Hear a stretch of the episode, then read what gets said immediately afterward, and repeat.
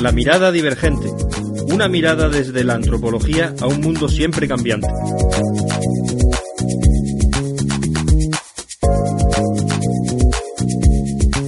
Bienvenidos a este primer programa de La Mirada Divergente en formato podcast. La Mirada Divergente es un proyecto que comenzaba ya por el 2013 en formato de blog y en formato de página de Facebook y lo seguimos haciendo de la misma manera, intentando acercar la antropología a todo aquel que nos quiera prestar atención. Vivimos en un mundo muy cambiante, muy rápido, donde entramos en contacto con personas de otras culturas y sus costumbres, sus tradiciones suelen chocarnos. Para poder tener una buena convivencia con esas otras personas, lo principal será conocer esas culturas y sobre todo respetarlas. Y para hacerlo, lo primero que debemos hacer y lo más necesario es quitarnos unas gafas que todos tenemos, unas gafas endocéntricas, y así poder observar el mundo con una mirada distinta, una mirada divergente. Vamos a comenzar este primer programa y lo mejor es comenzar por la infancia. la infancia, la educación y la antropología. Estos tres conceptos nos llevan irremediablemente a uno de los padres de la antropología de la educación, Josh Spindler.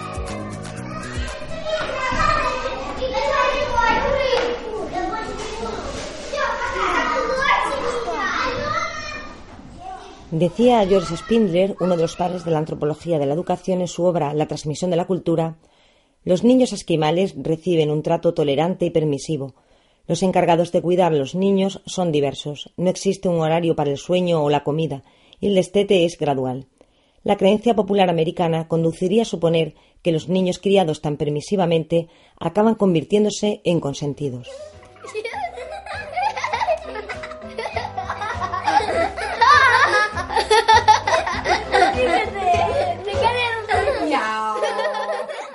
Pues bien, lejos de que esto ocurra, en realidad el afecto y la seguridad lo que hace es que estos niños aprendan rápido a ser miembros trabajadores y provechosos de la familia.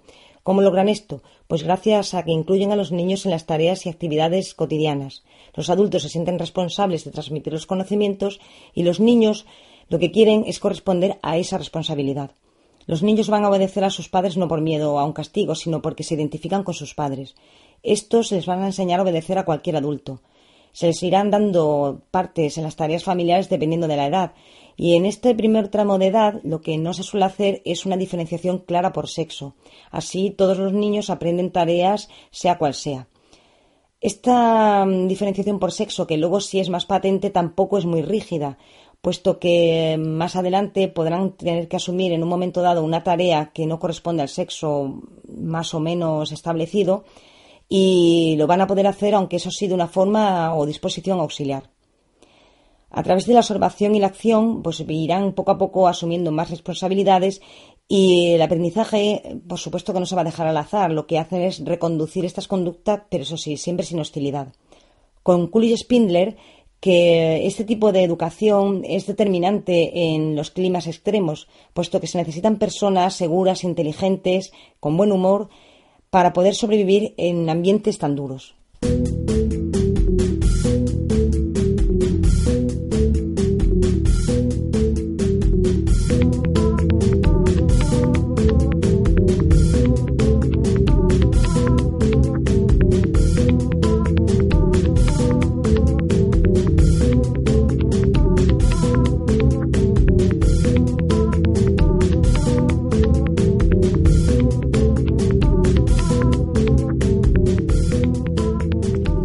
Dejamos atrás Spindler, que nos ha servido para inaugurar este primer programa de la mirada divergente en podcast, este padre de la antropología de la educación, junto con otros como Margaret Mead, por ejemplo.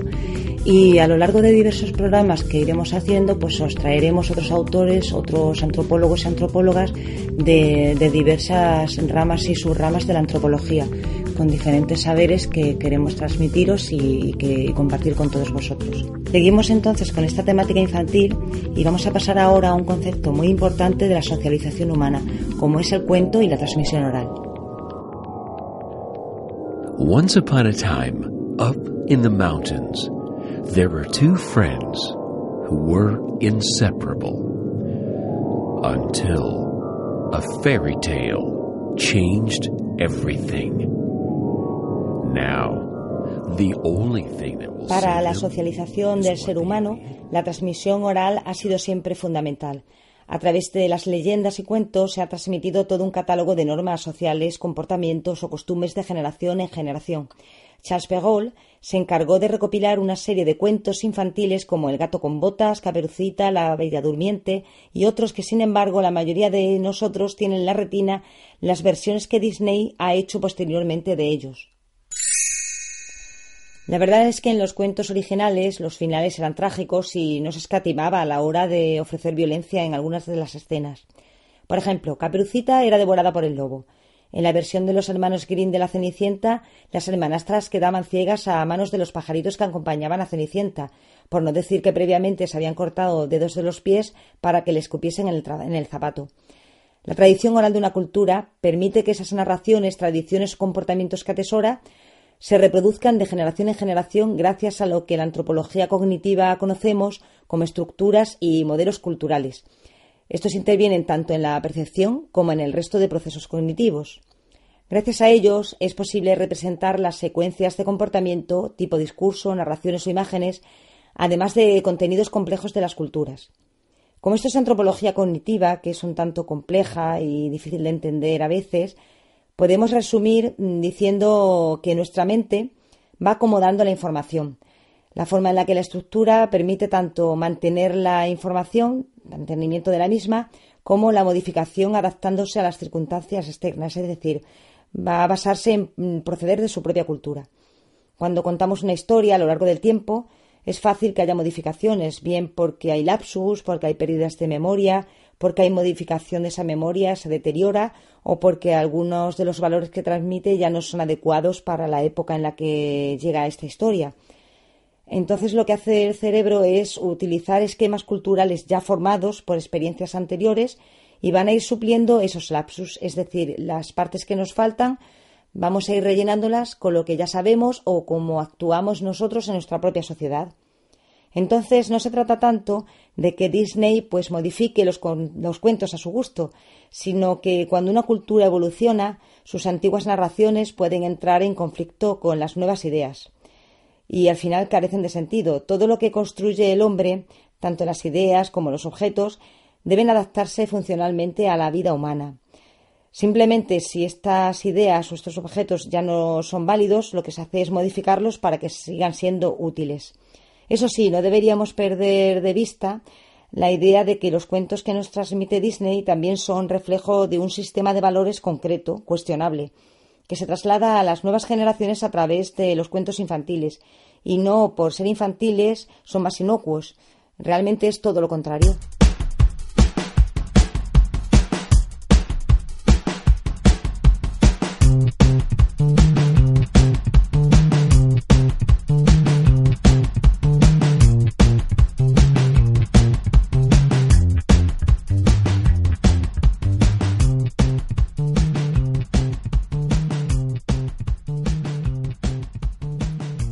Todos hemos oído alguna vez que en alemán existen palabras que carecen de traducción en otros idiomas.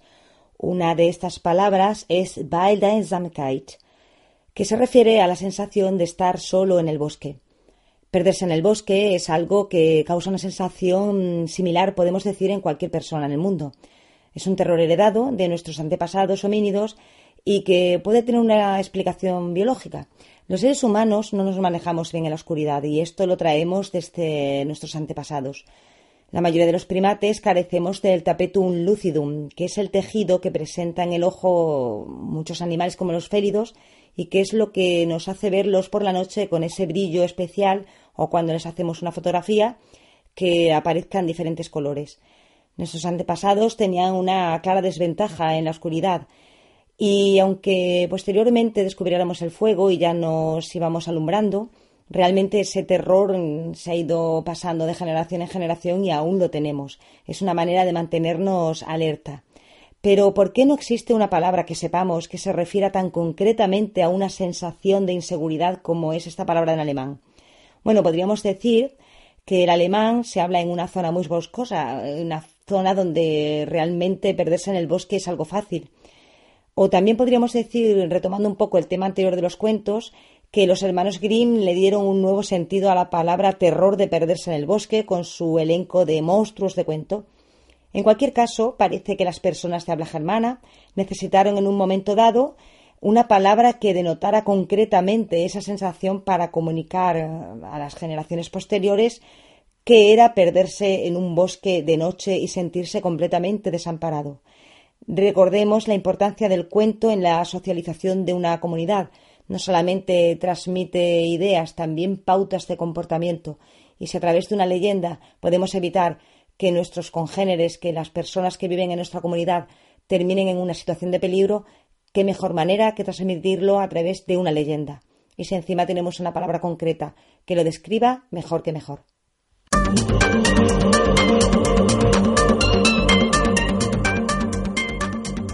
Seguimos ahora con la actualidad. Eh, lo hacemos de la mano de la agencia Sync, que el día 19 de diciembre publicaba su artículo Lost in Translation las emociones cambian según la lengua que hablamos, este término a lo que se refiere es a los matices que se pierden de un idioma a otro. Entrevistan a Joshua Jackson, que es un investigador de la Universidad de Carolina del Norte. Este autor dice que sus hallazgos lo que reflejan es el papel de la cultura en la expresión de las emociones. Dice que las emociones varían más del triple entre lenguas respecto a los colores y que estas diferencias o discrepancias no tenían lugar al azar, sino que los significados eran más similares en familias de idiomas geográficamente próximas. Los investigadores consideran que la experiencia de las emociones humanas está moldeada por la propia cultura, por la propia palabra, además de por la evolución biológica. BBC publica el 26 de diciembre que es Futoko, el fenómeno por el que miles de niños se niegan a ir a la escuela en Japón. Este término está definido por el Ministerio de Educación de Japón como niños que no van a la escuela por más de 30 días sin que esté relacionado ni con las finanzas familiares ni con la salud. Este problema, evidentemente, eh, tiene mm, consecuencias graves a largo plazo, pero sobre todo eh, lo que presenta es un alto riesgo de que estos jóvenes terminen aislándose de la sociedad por completo, se encierren en su habitación, el término que conocemos o fenómeno como ikikomori. Se ha traducido el término futoko de varias maneras, como por ejemplo asentismo, fobia o negación a ir a la escuela directamente. También preocupa mucho, y esto lo indican en el artículo, el alto número de estudiantes que se han suicidado. Ofrece un dato, en 2018 los suicidios escolares alcanzaron una cifra récord en 30 años con 302 casos. La vanguardia entrevista al antropólogo y sociólogo David Le Breton, autor de Cuerpo Sensible, El tatuaje o Elogio al caminar, entre otros muchos libros, lo hace el 7 de enero y titula entrevista Somos individuos aislados buscando reconocimiento. En ella Le Breton nos cuenta cómo hemos pasado de querer cambiar el mundo en los años 60 a querer cambiar nuestro cuerpo en la actualidad. Lo hacemos, por ejemplo, a través del tatuaje, algo paradójico, puesto que muchos eh, usan tatuajes que son patrones que utiliza multitud de personas. También nos hace reflexionar sobre rebelarnos contra esa idea de que el cuerpo es algo superfluo al usarlo cada vez menos, al estar siempre delante de una pantalla y una forma de rebeldía que propone es la de caminar y percibir el mundo de forma sensorial. Y por último, queremos hacernos eco de una noticia un poco más antigua, puesto que apareció en la revista Nature en el mes de octubre. Se trata del estudio encabezado por la profesora Vanessa Hayes del Instituto Garvan de Investigaciones Médicas de Sydney que sitúa la aparición del Homo sapiens sapiens al sur del río Zambezi en el norte de lo que conocemos hoy como Botswana. Ya sabíamos que había aparecido en África hace unos 200.000 años, pero desconocíamos el lugar exacto. El estudio se ha basado en el análisis mitocondrial de 1.200 individuos de Sudáfrica y Namibia.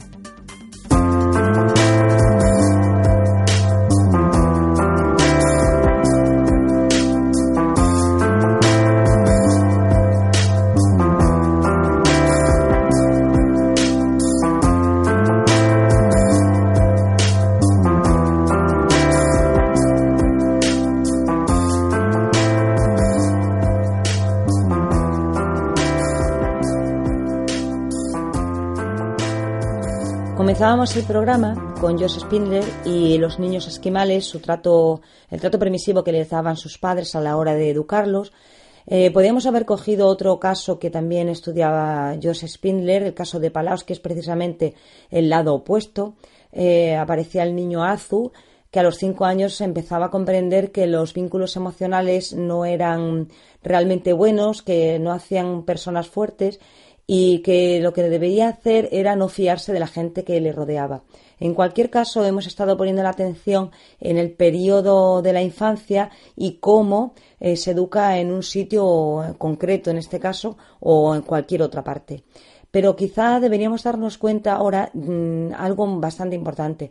Lo damos por hecho, que esta infancia está ahí, que hay que educar a esos niños, pero realmente deberíamos preguntarnos desde cuándo el ser humano tiene esta pauta de educar en un periodo de la infancia. Desde cuándo este periodo de la infancia dura hasta la pubertad, unos 10, 12, unos 10, 12 años, o desde cuándo, por ejemplo, el cometido de educar en esta infancia es la de mm, enseñar contenido social a las nuevas generaciones. El periodo de la infancia en el ser humano es un periodo bastante largo y eh, desde cuándo este periodo más o menos viene a ser esta cantidad de años, bueno, pues aparece eh, aproximadamente hace unos dos millones de años como, con Homo erectus. Homo erectus ya casi ha duplicado el tamaño del cerebro que tenía Australopithecus y ahora hay que llenarlo de contenido social. Si nos fijamos en el aspecto que tiene cualquier niño, nos damos cuenta que hay como una desproporción entre el tamaño de la cabeza y el tamaño del cuerpo.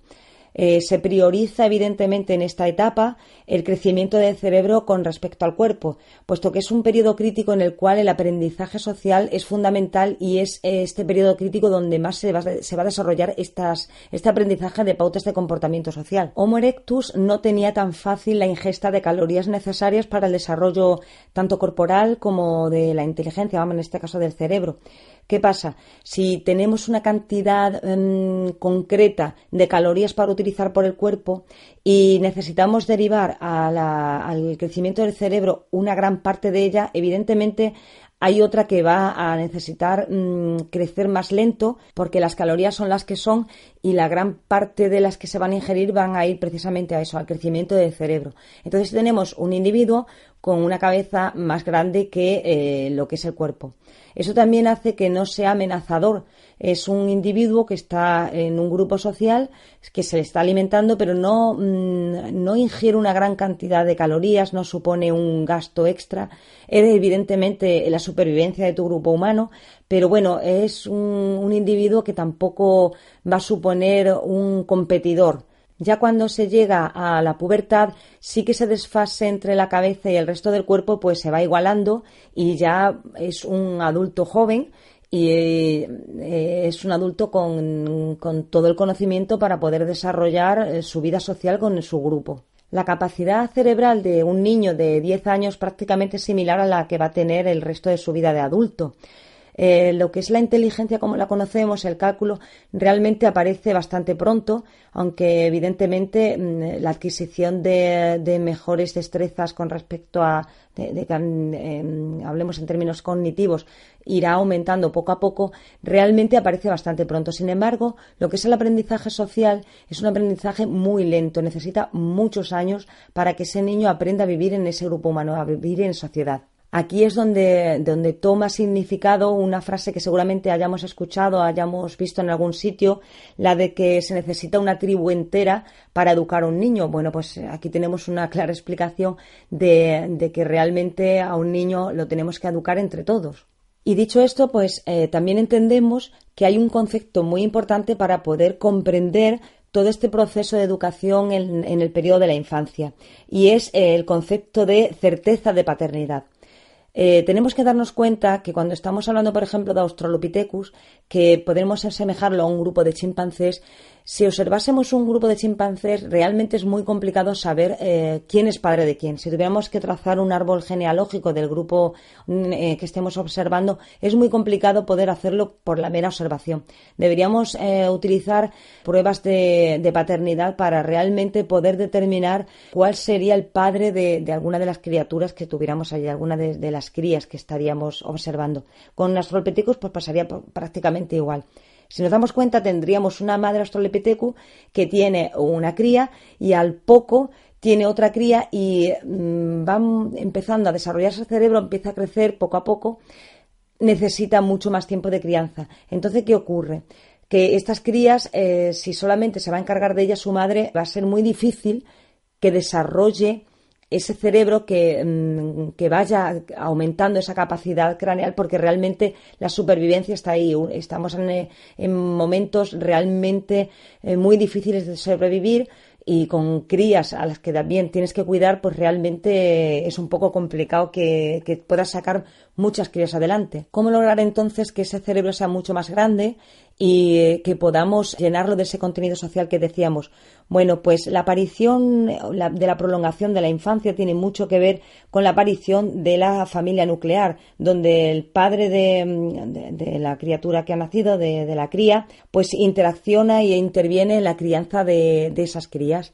En la estructura social aparecerían dos niveles. Un primer eh, nivel más grande, más amplio, que sería el nivel de grupo, y luego otro nivel donde aparecerían estas familias nucleares, donde estarían los progenitores y las crías que tuviesen. Por lo tanto, vemos que hay una, una relación importante entre la creación de estas familias nucleares y la prolongación de la infancia. También nos damos cuenta que este es un claro ejemplo en el cual la biología y la cultura interaccionan, puesto que si eh, tenemos un, cerebro que cada vez va creciendo más, la forma en la que nos comportamos en el grupo social donde esos cambios biológicos se están dando debe también adaptarse para que la supervivencia de ese grupo siga adelante, para que ese, ese cambio, esa evolución biológica tenga un sentido y realmente pues que, sea provechoso.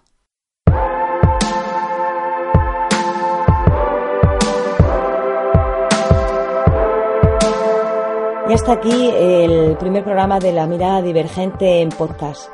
Eh, esperamos que haya sido interesante, que os haya gustado y ya sabéis, hasta que llegue el próximo programa siempre os podéis pasar por la mirada divergente en blog o en la página de Facebook, donde encontraréis artículos, reseñas, noticias de carácter antropológico o bastante interesantes. No dejéis de observar el mundo de manera diferente, de manera divergente. Os esperamos en el próximo programa.